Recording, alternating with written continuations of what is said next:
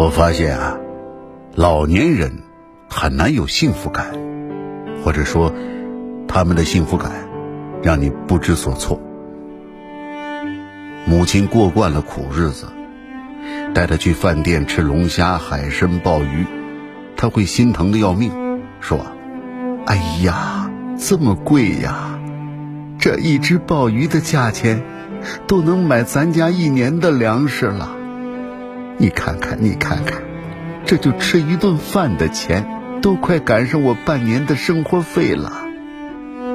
这之后啊，很长一段时间，母亲见我一次就要说一次，逼得我后来自己去饭店吃顿饭也觉着不对劲儿。我的母亲过惯了苦日子，对幸福的认识令人莫名其妙。例如啊。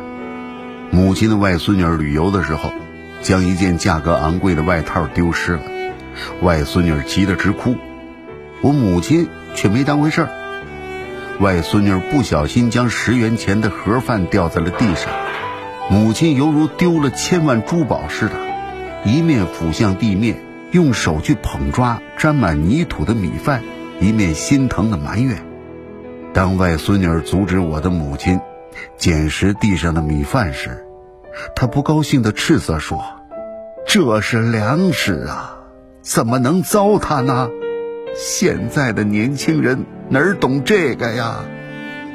外孙女干脆就与我的母亲对着干，用脚去踩地上的米饭，不让母亲再去捡这些脏东西。母亲见状大发雷霆，要扇外孙女的脸，她大骂道。你这个糟蹋粮食的败家子儿，小心老天爷不饶你！因为这件事儿啊，母亲的高血压病又犯了，头痛的厉害，后来吃药、打针、输液，折腾了半个月，方才恢复正常。有段时间，母亲挨个到我们兄妹家走动起来，表面上是出来散散心。其实是来收我们这些家的破旧衣服。原来呀，他把这些脏衣服拆剪开，缝制成手绢大小的抹布，有工厂收购人员一角钱一块来收购。我们都怕母亲累坏了，就把旧衣服都藏了起来。一天，我去母亲家，站在门外就能听见母亲哼着我熟悉的儿歌。他见我进门，边缝制着抹布，边自豪地告诉我：“这个月呀，我缝了三百多块抹布，卖了三十多块钱呐。”我装出惊喜的样子，心里却悲哀的想哭。母亲戴着老花镜，忙碌了一个月做成的抹布，才卖三十多块钱，都不够二弟一盒烟的钱。但是为了让母亲高兴，我们千方百计的为她创造条件。问题是，现在生活到这个份儿上了，哪有什么破旧衣服呀？于是，我们就把刚穿过的衣服全部送给母亲。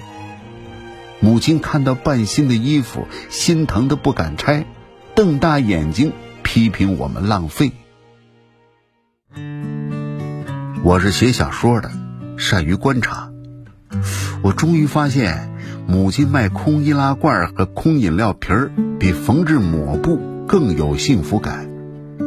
每天，她都小心翼翼地数着空易拉罐和空瓶子的数目，并从楼上的窗户往外望，盼着那个收废品的瘦高老头来。其实，收废品的老头有好几个。母亲说，这个瘦高老头大方，价钱总比别的老头高几分。那个瘦高老头总是星期五来，所以每到星期五，母亲就精神抖擞，上楼下楼，腿脚也轻快许多。